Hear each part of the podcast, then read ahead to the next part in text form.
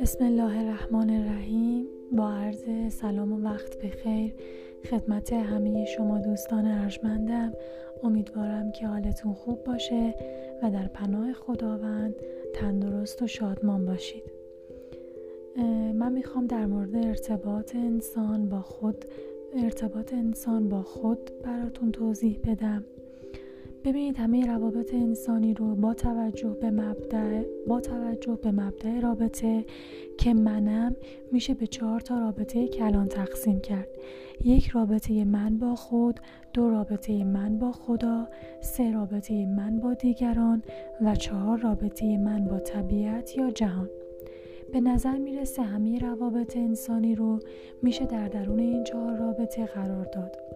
انسان در هر لحظه ای از زندگی خودش آگاهانه یا ناآگاهانه درگیر یک یا چند تا از این روابط میشه و کمتر امکان داره که کسی در لحظه خاص از زندگی خودش فقط درگیر یکی از این چهار نوع رابطه باشه. غالبا اینطوریه که انسان دست کم در بطن دو تا رابطه قرار می‌گیره که یکی از اونها قطعا رابطه ای که با خودش داره. یک زندگی پر و کامل اونه که این چهار تا رابطه رو با هم داشته باشه. ولی اصلا بعید نیست که یکی فاقد یک یا چند مورد از این روابط باشه. هستن کسانی که رابطه خودشون با خداوند رو کنار گذاشتن و در زندگی خودشون کاری به خداوند ندارن و در واقع جای این رابطه در زندگی این افراد خالی میشه. کسانی هم هستن که پیوند خودشون رو با جامعه یا طبیعت از دست دادن و جوری زندگی می‌کنن که انگار چیزی به اسم جامعه یا طبیعت در زندگی وجود نداره.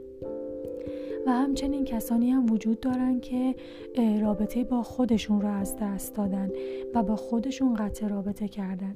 برای اینکه ما رابطه خودمون رو با خودمون بشناسیم لازمه که به سوالاتی پاسخ بدیم. آیا من به خودم احترام می‌ذارم یا نه؟